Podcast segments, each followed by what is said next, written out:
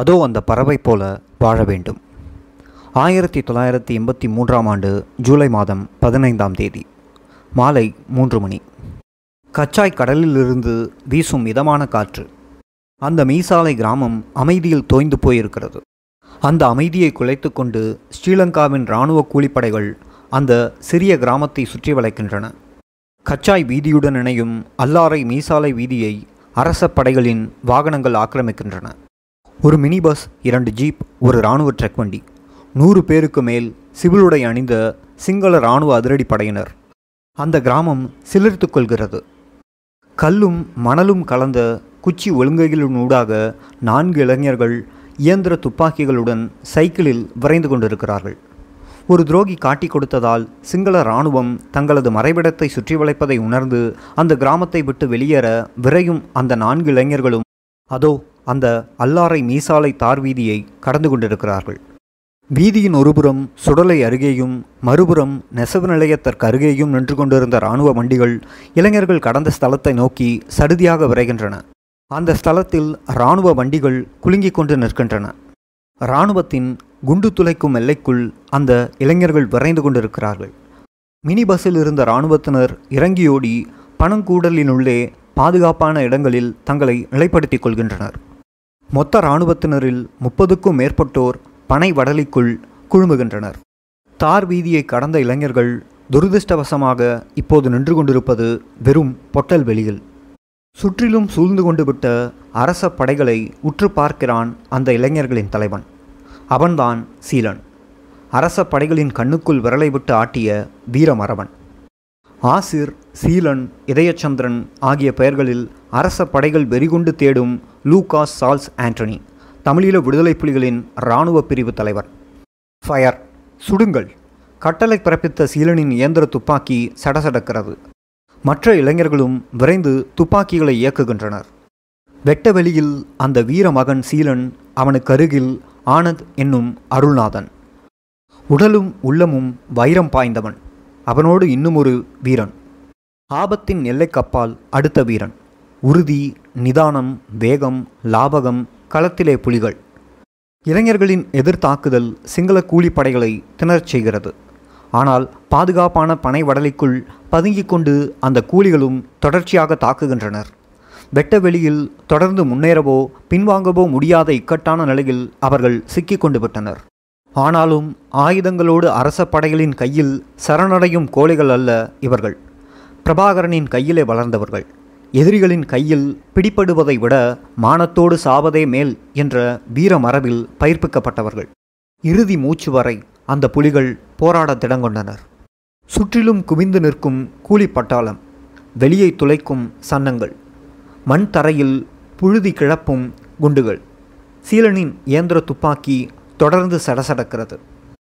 ஆனால் கூலிப்படையின் துப்பாக்கி சன்னம் ஏற்கனவே சீலன் பெற்றிருந்த சீலனின் வீர தழும்புகளை கிழித்து கொண்டு மார்பில் பாய்கிறது. ரத்தம் பீரிட சீலன் தள்ளாடுகிறான். இரண்டு முறை முன்னரே களத்தில் குருதி சிந்திய அந்த வீரன் தன்னுயிர் போகவில்லை என்பதை உணர்கிறான். உயிரோடு அகப்பட்டால் கடித்து குதற காத்து கொண்டிருக்கும் வேட்டை நாய்கள் சுற்றிலும் என்னை சுட்டு கொன்றுவிட்டு நீங்கள் பின்வாங்குங்கள் என்று சீலன் கட்டளையிடுகிறான். படைத்தலைவனின் கட்டளை. பணிக்கப்பட்ட இளம் வீரனோ திகைத்து போய் நிற்கிறான். பனை வடலுக்குள் வசதியாக பதுங்கி நிற்கும் இராணுவ வேட்டை நாய்களின் தொடர்ந்த வேட்டுமழை சீலனின் கட்டளையை நிறைவேற்றுவதா? பாசமிக்க தோழனின் வீரம்மிக்க போராளியின் மரணம் தன்னால் நிகழ்வதா? அல்லது அவனை உயிருடன் எதிரியின் கையில் பிடிபட விட்டுவிட்டு தான் பின்வாங்குவதா? வினாடி நேரத்தில் விடை காண வேண்டிய நிர்பந்தம் அந்த வீரனுக்கு. என்னை சுடரா சுடு. சீலனின் கண்டிப்புடன் கூடிய கட்டளை மீண்டும் பிறக்கிறது. நெஞ்சில் வழியும் ரத்தம் முகத்தில் துளிர்க்கும் வியர்வை. சீலன் தள்ளாடியவாறு கண்டிப்புடன் மீண்டும் கட்டளையிடுகிறான். லட்சிய தணலிலே புடம் போடப்பட்ட அந்த வீரனின் நெஞ்சில் உறுதியும் பிறக்கிறது. கன நேரத்திற்குள் சீலன் தலையில் துப்பாக்கி சன்னங்கள் பாய்கின்றன. புரட்சி வீரன் சீலனின் உடலை மீசாலை மண் அனைத்து பெருமை தேடிக்கொள்கிறது. அதற்குள் குறிப்பார்த்து சுடுவதற்கு வாகான வாட்டசாட்டமான தோற்றம் கொண்ட ஆனந்த் குண்டுபட்டு சாய்கிறான். ஆனந்த் உயர்ந்தவன் தோற்றத்தில் தன்மானத்தில் வீரத்தில். என்னையும் சுட்டுவிடு ஆனந்தின் வேண்டுகோள். தமிழீழ விடுதலை புலிகள் இயக்கத்தின் தூய்மைக்கு முத்திரை பதிக்கும் இரத்த சாட்சிகள். பிரபாகரனின் பயிற்சி களத்திலே வளர்ந்த வேங்கைகள். ஆனந்தின் தன்மானம் காக்கிறான் அந்த இளம்பீரன் மீசாலை மண்ணில் இரண்டு மாணிக்கங்கள் தரையில் சரிந்ததும் இராணுவ கூலிப்படை குமாலமிட்டது. வீழ்ந்துவிட்ட வீரர்களின் துப்பாக்கிகளையும் ஏந்திக்கொண்டு மற்றைய வீரர்கள் இருவரும் தப்பி சென்று விட்டனர் இறந்து கிடப்பவர்கள் யார்? இராணுவ மிருகங்கள் நெற்றியை சுளிக்கின்றன. தங்களின் கைவசம் உள்ள தேடப்படுபவர்களின் புகைப்பட குவியலில் இவர்களின் புகைப்படங்கள் இல்லையே. அந்த கூலிப்படையின் மேஜர் ஒருவன் சீலனின் சாரத்தை உயர்த்தி வலது காலை பார்க்கிறான். வலது காலின் முழங்கால் முட்டுக்கு மேற்பகுதியில் ஐந்து துப்பாக்கி சன்னங்கள் பாய்ந்த தழும்புகள். அந்த மேஜர் உரத்து கத்துகிறான். இவன்தான் சீலன். சீலன் இருபத்தி மூன்று வயது கூட நிரம்பாத இளைஞன். அழகான முகம். அழகாய் சிரிப்பான். அவனுடைய பேச்சிலே மடலை சொட்டும். பழகுவதிலோ அவன் குழந்தை. யாரையும் கவர்ந்திழுக்கும் வசீகரம் அவனுடையது.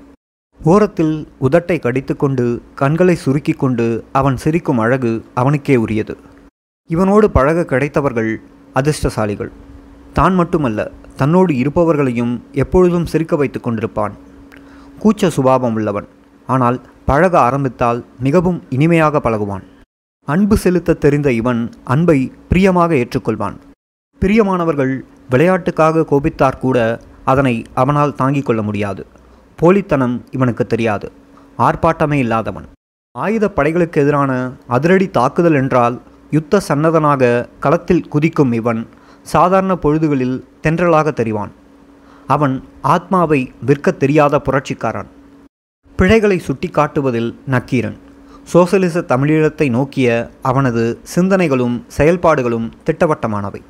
தலைவர் பிரபாகரனின் தலைமையில் தமிழீழ விடுதலை புலிகள் இயக்கத்தின் விடுதலை போராட்டத்திலேயே தமிழீழம் வெல்லப்படும் என்பதில் சீலன் அசைக்க முடியாத நம்பிக்கை கொண்டிருந்தவன். பிரபாகரனின் நேர்மையிலும் தூய்மையிலும் திறமையிலும் அவன் எல்லற்ற மதிப்பு வைத்திருந்தான். தேசிய விடுதலைக்கான ஆயுதப் போராட்டத்தை முன்னெடுத்துச் செல்லும் பணியில் ஒரு தலைமறைவு இயக்கத்தின் ஒழுங்கு கட்டுப்பாடு என்பவற்றை பேணுவதில் சீலன் காட்டிய ஸ்ரத்தை அசாதாரணமானது. அந்த வகையிலே தலைவர் பிரபாகரனின் பூரண நம்பிக்கைக்கும் அன்பிற்கும் சீலன் பாத்திரமாக இருந்தான். ஒழுங்கும் கட்டுப்பாடும் இல்லாத சுயநலமிகளும் கூட இருந்தே இயக்கத்திற்கு குளிபறித்துவிட்டு ஓடிய துரோகிகளும் பிளவுவாத நடவடிக்கைகளில் ஈடுபட்டு தூய்மையான இயக்கத்தை உடைக்க முயன்றபோது இயக்கத்தின் கட்டுக்கோப்பை தளரவிடாது காப்பதில் பிரபாகரனுடன் உறுதியாக நின்றவர்களில் சீலன் முதன்மையானவன். பதவி இறக்கப்பட்டதற்காக இயக்கத்தை விட்டு ஓடியவர்களை பார்த்து சீலன் சிரித்திருக்கிறான். அந்த சிரிப்பில் சினமும் தோய்ந்திருக்கும். இயக்கத்தின் இரத்த நாளமாகவே சீலன் திகழ்ந்தான். தான் நம்பியவர்கள் எல்லோரும் பதவி பித்தர்களாயும் சுயநலமிகளாயும் வேஷம் காட்டி திரிந்ததை பார்த்து பிரபாகரன் விரத்தி கொண்ட கணங்களில் சீலனே இயக்கத்திற்கு புதிய ரத்தம் பாய்ச்சுவதில் துணை நின்று பெரும் பணியாற்றியிருக்கிறார். சீலன் இராணுவ படிப்பு படித்தவன் அல்லன். வெளிநாடுகளில் போர் பயிற்சி பெற்றவனும் அல்லன். போர் மூலமாகவே போரை அறிந்தவன். இயக்கத்தின் இராணுவ பிரிவுக்கு தலைமை வகித்து இவன் நடத்திய வெற்றிகரமான கெரில்லா தாக்குதல்கள் இயக்கத்திற்கு வலிமையைச் சேர்த்து விடுதலை போராட்டத்தையும் முன்னெடுத்துச் சென்றன. தமிழீழத்தின் போராட்ட வரலாற்றில் முதன்மை வாய்ந்த கெரில்லா வீரன் சீலன். படைத்தலைவன் என்பவன் ஆணை பிறப்பிப்பவன் மட்டுமல்லன். தானே முன்னுதாரணமாக திகழ்ந்து போரை வழிநடத்துபவன் என்பதற்கு சீலனே ஒரு இலக்கணம். ஒரு கெரில்லா தாக்குதலை மேற்கொள்ளும் முன் அதற்கான தகவல்களை திரட்டுவதிலும் அதன் செயல்பாடு விளைவு என்பவற்றை ஆராய்வதிலும் அவன் கடுமையாக உழைத்தவன். கவனப்பிசகால் எவ்விதமான தீங்கும் ஏற்பட்டு விடாது பார்த்து கொள்வதிலும் அவன் மிகவும் விழிப்புடன் இருப்பான். அசாத்தியமான துணிச்சலும் எதிரிகளின் பலவீனங்களை ஆராய்ந்து அதற்கேற்ப திட்டங்களை வகுக்கும் நுண்ணிய அறிவுமே குறுகிய காலத்தில் இராணுவ பிரிவின் தலைவனாக அவனை பதவி வகிக்கும் நிலைக்கு உயர்த்தியது. ஒரு கெரிலா போராளியின் வீரம் அவனது இயந்திர துப்பாக்கியில் அன்று அவனது மனதில்தான் இருக்கிறது என்பது சீலனின் அனுபவ வாசகம். அவனது மன வலிமை அபாரமானது. சாவுக்கு அவன் வாழ்க்கை ஒரு சவால். துப்பாக்கி பயிற்சி கொடுத்து கொண்டிருக்கும் போது முதன்முறை நெஞ்சிலே குண்டு பாய்ந்தது. ரத்தம் பீரியடிக்க விழுந்து கிடந்த நிலையிலும் கூட அந்த வீரனின் முகத்தில் புன்சிரிப்பு மிளிர்ந்ததை இயக்கத் தோழர்கள் என்றும் நினைவு கூறுவர். மூச்சு விடவும் திராணியற்று போன நிலையிலும் அவன் திணறி திணறி சொன்ன வார்த்தைகள் இயக்கத்தை காட்டி கொடுத்துடாதீங்க பிறகும் பேசுவதற்கு மூச்சு இடம் கொடுத்தபோது அவன் சொன்னான் இயந்திர துப்பாக்கியை கொண்டு போய் பாதுகாப்பான இடத்தில் வையுங்கள். மரண அவஸ்தையிலும் அந்த மாவீரன் இயக்கம் குறித்து மட்டுமே உதிர்த்த வார்த்தைகள் கண்ணீரோடு மட்டுமல்ல பெருமிதத்தோடு நினைவு கூறத்தக்கவை. உண்மைதான். சாவுக்கு சவால் விட்ட அந்த விடுதலை வீரனை இறுதியில் சாவு அணைத்தபோது அவன் இயக்கத்தை காட்டிக் கொடுத்திடவும் இல்லை இயந்திர துப்பாக்கியை பாதுகாப்பான இடத்தில் வைக்க தவறவும் இல்லை. சீலன் திருமலையின் வீர மண்ணிலே விளைந்த நல்முத்து. சிங்கள இனவெறி ஆட்சியாளர்களின் நேரடியான ஒடுக்குமுறைக்குள் சிக்குண்டு கிடந்த திருகோணமலையின் நடைமுறை அனுபவங்களை அவன் கண்ணூடாக கண்டவன். ஸ்ரீலங்காவின் திட்டமிட்ட சிங்கள குடியேற்றங்களும் கடற்படை விமானப்படையின் அடக்குமுறைகளும் சிங்கள காடையர்கள் இராணுவம் போலீஸ் ஆகியோரின் அரவணைப்புடன் தமிழ் மக்களை துன்புறுத்தும் கொடுமைகளும் திருமலையில் ஏராளம். இந்த ஆக்கிரமிப்பிற்கு இடம் கொடுத்து வந்ததால்தான் திருமலை மண்ணையே சிங்களவர்களுக்கு பறிகொடுக்கும் நிலை வந்தது என்று சீலன் கொதிப்பான். கல்லூரி நாட்களிலேயே இனவரி பிடித்த சிங்கள ஆளும் வர்க்கத்திற்கு எதிரான போராட்ட உணர்வு கொண்டவனாக சீலன் திகழ்ந்தான். ஆயிரத்தி தொள்ளாயிரத்தி எழுபத்தி எட்டாம் ஆண்டு அக்டோபர் மாதம் கொண்டுவரப்பட்ட ஸ்ரீலங்கா ஜனநாயக சோசியலிச குடியரசின் அரசியல் சாசனத்தின் அடிப்படையில் ஜே ஆர் ஜெயவர்த்தனா ஜனாதிபதியாக பதவியேற்கும் வைபவத்தினை தமிழீழ மண்ணில் அமர்க்கலமாக கொண்டாட அரசு மேற்கொண்ட நடவடிக்கைகளை அம்பலப்படுத்த பாடசாலை மாணவனான சீலன் முன்வந்தான். இந்த வைபவத்தினையொட்டி திருமலை இந்து கல்லூரியில் ஸ்ரீலங்காவின் தேசிய கொடியை ஏற்றி வைக்க ஒழுங்குகள் மேற்கொள்ளப்பட்டிருந்தன. சீலன் தனக்கே உரிதான நுட்பமான அறிவை பயன்படுத்தி பாஸ்பரஸ் என்னும் ரசாயனத்தை அத்தேசிய கொடிச்சுருளில் மறைத்து வைத்தான். தேசிய கொடி ஏற்றப்பட்டபோது அது எரிந்து சாம்பலாகியது. சந்தேகத்தின் பேரில் பதினெட்டு வயது மாணவனான சீலன் கைது செய்யப்பட்டு சிங்கள கூலிப்படையால் சித்திரவதை செய்யப்பட்டான். அந்த வயதிலும் தனக்கு உடந்தையாக இருந்த எவரையும் அவன் காட்டிக் கொடுக்கவில்லை.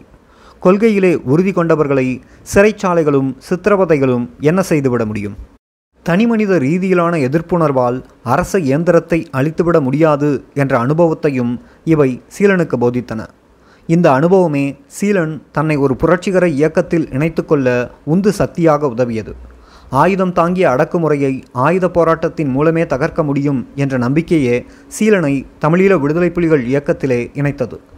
இறுதி வரை ஆயுத போராட்டம் மூலம் தமிழீழம் என்று ராஜபாட்டையில் சீலன் கம்பீரமாக நடக்கிறான். இயக்கத்தில் சேர்வதற்கு முன் விட்டறிந்து விட்டு வருவதற்கு வளமான வாழ்க்கையோ கை நிறைய காசு கிடைக்கும் தொழிலோ சீலனுக்கு இல்லை. ஆனால் இவனையே நம்பி அன்றாடம் சாப்பாட்டிற்கே கஷ்டப்பட்டு கொண்டிருக்கும் ஒரு வறிய குடும்பம் இருந்தது. வளமான வாழ்க்கையை அல்ல வறிய குடும்பம் ஒன்றின் எதிர்பார்ப்புகளை நிர்தாட்சணமாக தூக்கி வீசிவிட்டு வரும் பெரும் மனதிடமும் லட்சிய பிடிப்பும் சீலனிடம் இருந்தன. சாக்கு படங்குகளால் மறைக்கப்பட்ட சிறிய குச்சி வீடு வேலையோ நிரந்தரமான வருமானமோ இல்லாத தந்தை. வீடுகளில் சமையல் வேலை செய்து குடும்பத்தை காப்பாற்றும் தாய் இரண்டு அண்ணன்மார் இரண்டு அக்காமார் ஒரு தங்கை சீலன் உணவில்லாமலேயே வாடிய நாட்கள் ஏராளம். சிந்திக்கும் திறன் கொண்ட சீலன் தனது குடும்பம் மட்டுமல்ல எத்தனையோ குடும்பங்கள் ஏழ்மை நிலையில் வாடுவதைக் கண்டு நொந்திருக்கின்றான். சீலனின் வாழ்நிலை புரட்சிகர சிந்தனைகளின் விளைநிலமானது. மார்க்சிய சிந்தனையில் அவன் ஆழ்ந்த ஈடுபாடு கொண்டான். மார்க்சிய ஒளியில் தேசிய இனப்பிரச்சனையை அவன் தெளிவாக விளங்கிக் கொண்டிருந்தான். உலகெங்கும் நடக்கும் விடுதலை போராட்டங்களை ஆர்வத்துடன் அவதானித்து வந்தான். பெண் விடுதலை பற்றிய இவனது அபிப்பிராயங்கள் சுய சிந்தனையின் பார்ப்பட்டதாகவும் வியக்கத்தக்க வகையில் முற்போக்கானதாகவும் இருந்தன. இத்தகைய அரசியல் பிராஜ்ஞை கொண்ட சீலன் இராணுவ பிரிவு தலைவனாக திறனோடு செயற்பட்ட காலம் குறித்து தமிழீழ விடுதலை புலிகள் இயக்கம் பெருமிதம் கொள்கிறது. குறுகிய காலத்தில் சீலன் சாதித்தவை மகத்தானவை.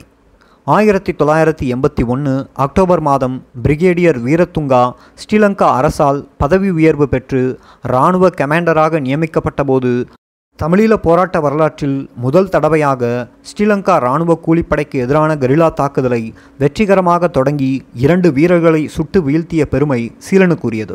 ஆயிரத்தி தொள்ளாயிரத்தி எண்பத்தி இரண்டில் ஜனாதிபதி தேர்தல் பிரச்சாரத்திற்காக யாழ்ப்பாணத்திற்கு ஜே ஆர் ஜெயபர்த்தனா விஜயம் செய்வதையொட்டி காரைநகர் பொன்னாலை பாலத்திற்கு கடற்படை வீரர்களின் ட்ரக் வண்டிகளை சிதைக்கும் கெரில்லா நடவடிக்கையையும் சீலனின் தலைமையிலேயே நடந்தது. துரதிருஷ்டவசமாக ஸ்ரீலங்கா கடற்படை கூலிகள் இத்தாக்குதலிலிருந்து தப்பிக்கொண்டராயினும் இத்தாக்குதல் நடவடிக்கை ஸ்ரீலங்கா அரசை நடுக்க முறச் செய்தது. ஆயிரத்தி தொள்ளாயிரத்தி எண்பத்தி இரண்டு அக்டோபர் இருபதாம் தேதி பாசிச பெரியன் ஜேஆர் ஜெயவர்த்தனா தேர்தலில் மீண்டும் ஜனாதிபதியாக தெரிவு செய்யப்பட்டான். அக்டோபர் இருபத்தி ஏழு சாவகச்சேரி. புலர்ந்தும் புலராத காலை. யாழ் கொழும்பு பிரதான வீதியில் சற்று உள்ளே தள்ளி சாவகச்சேரி போலீஸ் நிலையம் அமைந்திருந்தது. சார்ஜ் அறை ஓஐசியின் அறை போலீசார் தங்குமிடம் ஆகியவற்றை உள்ளடக்கியது. போலீஸ் நிலையத்திற்கு சற்று தள்ளி ஒரு மினி பஸ் நிற்கிறது.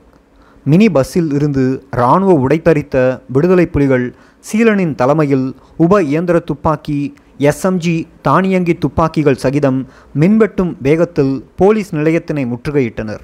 எதிர்த்தாக்குதல் நடத்த முனைந்த இரண்டு போலீசார்கள் சுடப்பட்டனர். அந்த அதிகாலையின் அமைதியை கிழித்துக்கொண்டு துப்பாக்கி வேட்டுகள் தொடர்ச்சியாக தீர்க்கப்படுகின்றன. சர்ஜ் ரூம் சிதைக்கப்படுகின்றது. பயமறியாத சீலன் முன்னின்று மேற்கொண்ட தாக்குதலில் போலீஸ் அதிரடிப்படையின் துப்பாக்கி பிரயோகத்திற்கு இலக்கானான். வலது காலின் முழங்கால் மூட்டிற்கு சற்று மேலே ஐந்து துப்பாக்கி சன்னங்கள் பாய்ந்தன. போலீஸ் நிலைய வளவுக்குள் கொண்டுவரப்பட்ட மினி பஸ்ஸிற்குள் ஆயுதங்கள் அனைத்தும் துரிதமாக ஏற்றப்படுகின்றன. காலை கெந்தி கெந்தி இழுத்துக்கொண்டு தனது எஸ்எம்ஜி உடன் எதிரியின் துப்பாக்கியையும் இழுத்துக்கொண்டு மினி பஸ்ஸிற்கு அருகில் வந்து சக போராளிகளின் கையில் கொடுத்துவிட்டு தள்ளாடுகிறான் சீலன். மயக்கமடைகிறான். இதற்கு ஐந்து மாதங்களுக்கு முன்புதான் துப்பாக்கி பயிற்சியின் போது நெஞ்சிலே குண்டு பாய்ந்து ஆஸ்பத்திரியில் சிகிச்சை பெற்று ஓரளவு உடல் தேறியிருந்த சீலனுக்கு இது இரண்டாவது காயம். இந்த துப்பாக்கி காயம் சீலனை மிகவும் பலவீனப்படுத்தியது. காயப்பட்டு விட்டால் சீலனை வைத்து பராமரிப்பது சிறிது கஷ்டம்தான். நோவுது நோவுது என்று தொடர்ச்சியாக முனகிக் கொண்டிருப்பான். முதலாவது காயத்தின் போது நோவை தணிப்பதற்காக புதற்றின் மருந்து கொடுக்கப்பட்டு சீலன் அதற்கு கொஞ்சம் பழகிப்போனான். எனக்கு தாங்க முடியாது. புதற்றின் தாங்கோ என்று கெஞ்சும்போது அந்த விடுதலை புலி ஒரு குழந்தையாகும். ஓரிடத்தில் கிடக்க மாட்டான். புரண்டு புரண்டு கொண்டிருப்பான். ஒருமுறை காயத்தின் நோவிலிருந்து மீள மன ஆறுதலுக்கு கடவுளை நினைத்துக்கொள் என்று சீலனிடம் வைத்தியசாலையில் அவனை கவனித்து கொண்ட நண்பன் சொன்னபோது அவன் தீர்க்கமாக மறுத்துவிட்டான். ஆனால் பின்பொரு முறை தனது நெருக்கமான அரசியல் நண்பன் ஒருவன் மிகவும் ஆபத்தான சூழ்நிலையில் அகப்பட்டு கொண்டபோது சீலன் மனமுருகி போனான். பிறப்பால் மட்டுமே கத்தோலிக்கனான சால்ஸ் என்னும் சீலன் நண்பனின் மீட்சிக்காக அர்ச்சனை தட்டோடு இந்து கோவிலின் படிகளில் ஏறியிருக்கிறான். அறிவினை உணர்வு பின்தள்ளியிருக்கிறது. புத்தகத்தில் கிரகித்த சிந்தனையையும் மேவி அவனது நட்பின் உணர்ச்சி சுழிப்பு பிரபகித்தோடியிருந்தது அவன் ஓரளவு குணமாகி இருந்தாலும் கெந்தி கெந்திதான் நடப்பான். ஐந்து மாத இடைவெளியில் நெஞ்சிலும் காலிலுமாக அவன் வாங்கிய துப்பாக்கி குண்டுகளின் காயங்களிலிருந்து நலம் பெற்று அவன் தன்னம்பிக்கையோடு தான் செயற்பட்டான். நெஞ்சிலே காயப்பட்டு சத்திர சிகிச்சை வெற்றிகரமாக முடிந்து ஆஸ்பத்திரியை விட்டு வெளியேறும்போது ஆஸ்பத்திரியில் நின்ற நாட்களில் அன்பாய் அவனை பார்த்து கொண்ட நர்ஸ் அவனிடம் கேட்டாள் நீங்கள் குணமானது உங்களின் தன்னம்பிக்கையினாலா நண்பர்களினாலா டாக்டரினாலா அல்லது கடவுளின் கிருபையினாலா? அந்த நர்ஸ் என்ன பதிலை எதிர்பார்க்கிறாள் என்பது சீலனுக்கு நன்றாக தெரியும். விடை பெறுகின்ற நேரத்தில் அவள் எதிர்பார்க்கும் அந்த பதிலை சீலன் சொல்லி வைக்கலாமே என்று பக்கத்தில் இருந்த நண்பர்கள் மனதில் நினைத்து கொள்கின்றனர். அவளுடைய திருப்திக்காக தான் ஏற்றுக்கொள்ளாத ஒரு பதிலை சொல்ல அவன் தயாராக இல்லை. சிகிச்சை பெற்று ஐந்து மாதம் கூட தரிக்காமல் அவன் மீண்டும் தமிழீழத்தின் போராட்டக் களத்தில் இறங்கினான். ஆயிரத்தி தொள்ளாயிரத்தி எண்பத்தி மூன்று மே மாதம் பதினெட்டாம் தேதி ஸ்ரீலங்கா அரசு நடத்தும் உள்ளூராட்சி தேர்தலுக்கான தேதி. ஓட்டு பொறுக்கும் அரசியலில் ஊறிப்போன கட்சிகள் தேர்தலிலே திளைத்தன. யாழ் மாவட்டத்தில் தமிழர் விடுதலை கூட்டணியும் ஐக்கிய தேசிய கட்சியும் தமிழர் காங்கிரஸ் நவசமாஜ கட்சி ஆகியனவும் தீவிர தேர்தல் பிரச்சாரத்தில் இறங்கியிருந்தன. யாழ் உள்ளூராட்சி தேர்தலை பகிஷ்கரிக்கும் பணியில் இயக்கம் தீவிரமாக செயற்பட்டது. தமிழர் விடுதலை கூட்டணியின் சந்தர்ப்பவாத சமரச தலைமைகளால் தமிழ் மக்களுக்கு விடிவேற்படாது என்பதை நன்கு உணர்ந்திருந்த சீலன் அவர்களை மக்களுக்கு இனங்காட்டுவதில் முன்னின்றான். இனவாத அரசின் தேர்தல் மாயையிலிருந்து தமிழீழ மக்கள் விடுபட வேண்டுமென்று இயக்கம் மக்களுக்கு வேண்டுகோள் விடுத்தபோது தேர்தல் பகிஷ்கரிப்பு பிரச்சார வேலைகளுக்காக இரவு பகலாக அரசியல் ரீதியாகவும் இராணுவ ரீதியாகவும் சீலன் உற்சாகத்துடன் பணியாற்றினான். பாசிச இனவெறியன் ஜேஆரின் சார்பில் ஐக்கிய தேசிய கட்சியின் சார்பில் இயங்கிய மூவர் மீது ஏப்ரல் இருபத்தி ஒன்பதாம் தேதி இயக்கம் மேற்கொண்ட நடவடிக்கைகள் சீலனின் தலைமையிலேயே மேற்கொள்ளப்பட்டன. மே பதினெட்டாம் தேதி தேர்தல் நிலையங்களின் பாதுகாப்பு கருதி ஸ்ரீலங்கா அரசு யாழ் குடாநாடு முழுவதும் ஆயுத படைகளை குவித்தது. ஒவ்வொரு தேர்தல் வாக்களிப்பு நிலையத்திற்கும் விரிவான பாதுகாப்பு நடவடிக்கைகள் மேற்கொள்ளப்பட்டிருந்தன. ஒவ்வொரு வாக்களிப்பு நிலையத்திலும் ஆயுதம் தாங்கிய போலீசார் ஐவரும் ஆயுதம் தாங்கிய இராணுவத்தினர் ஐவரும் பாதுகாப்பில் உசார் நிலையில் வைக்கப்பட்டிருந்தனர். இதனைவிட மணித்தியாலத்திற்கு ஒருமுறை போலீசாரும் இராணுவத்தினரும் ரோந்து பார்த்த வண்ணமாக இருந்தனர். மே பதினெட்டாம் தேதி மாலை நான்கு பதினைந்து மணி. கந்தர்மடம் சைவப்பிரகாச மகாவித்தியாலயத்தின் வாக்களிப்பு நிலையத்திற்கு அருகில் மூன்று சைக்கிள்களில் இளைஞர்கள் வந்து இறங்குகிறார்கள். காலை கெந்தியவாறு ஒரு சைக்கிளின் பாரிலிருந்து இயந்திர துப்பாக்கிகளுடன் இறங்கும் சீலனின் தலைமையில் கட்டளைகள் பிறக்கின்றன. பாதைகள் மறிக்கப்பட்டு வாகனங்கள் திருப்பி அனுப்பப்படுகின்றன. வீதியை தங்களின் கட்டுப்பாட்டிற்குள் கொண்டு வந்த பின் இராணுவ கூலிகளுடன் சீலன் நேருக்கு நேர் நின்று நடத்திய தாக்குதல் சாவை துச்சமாக மதித்த ஒருவனின் துணிச்சலுக்கு சாட்சி. இந்த தாக்குதல் சம்பவம் பற்றி சிங்கள நூலாசிரியர் ஒருவர் விவரிக்கையில் விடுதலை புலிகளோடு பாதுகாப்பு படையினர் நின்று தாக்குப்பிடிக்க கூடியவர்கள் அல்லர். என்று மக்கள் கருதியதுடன் விடுதலை புலிகளின் இராணுவ திறமையையும் மெச்சினர் என்றே குறிப்பிடுகிறார். கந்தர்மடம் சம்பவம் நடைபெற்று அப்போது ஒன்றரை மாதமாகிவிட்டது. ஜூலை ஐந்தாம் தேதி நேரம் நள்ளிரவை தாண்டிவிட்டது. கொக்குவில் தாவடியில் ஒரு வீட்டுக்குள் சீலன் இராணுவ உடையில் இயந்திர துப்பாக்கியுடன் நுழைகிறான். அந்த வீட்டுக்காரரை தட்டி எழுப்பி தாங்கள் குருநகர் இராணுவ முகாமிலிருந்து வந்திருப்பதாகவும் தாவடி சந்தியில் தங்கள் ஜீப் பழுதாகி நிற்பதாகவும் வீட்டுக்காரரின் டெலிகா வேனை தந்துதவுமாறும் கேட்கிறான். அந்த வீட்டுக்காரரும் பவ்யமாக தனது வேனை கொடுக்கிறார். நள்ளிரவை தாண்டி இரண்டு முப்பது மணியளவில் சீலனும் அவனது நண்பர் சிலரும் காங்கேசன்துறை சிமந்து தொழிற்சாலை அருகே இந்த வேனை நிறுத்திவிட்டு ஆயுதங்களோடு தொழிற்சாலைக்குள் நுழைகின்றனர். துப்பாக்கி முனையில் வாசலில் நின்ற காவலாளியையும் நேர பதிப்பாளரையும் கட்டி வைத்துவிட்டு களஞ்சிய பொறுப்பாளரின் சாவிகளை எடுத்துக்கொள்கின்றனர் ஐந்தே நிமிடங்களில் நான்கு பெரிய தகர்ப்பு கருவிகளையும் பிற தேவையான உபகரணங்களையும் எடுத்துக்கொண்டு தொழிற்சாலையை விட்டு வெளியேறுகின்றனர். அதிகாலை நான்கு முப்பது மணியளவில் தாங்கள் பெற்றுக்கொண்ட டெலிகா வேனை மீண்டும் உரியவரிடம் ஒப்படைக்கின்றனர். மிக திறமையாக சீலன் இயக்கத்துக்கு தேடித்தந்த தகர்ப்பு கருவிகள் பிற்பட்ட கால தாக்குதல் நடவடிக்கைகளின் வெற்றிக்கு பெரும் துணை புரிந்தன.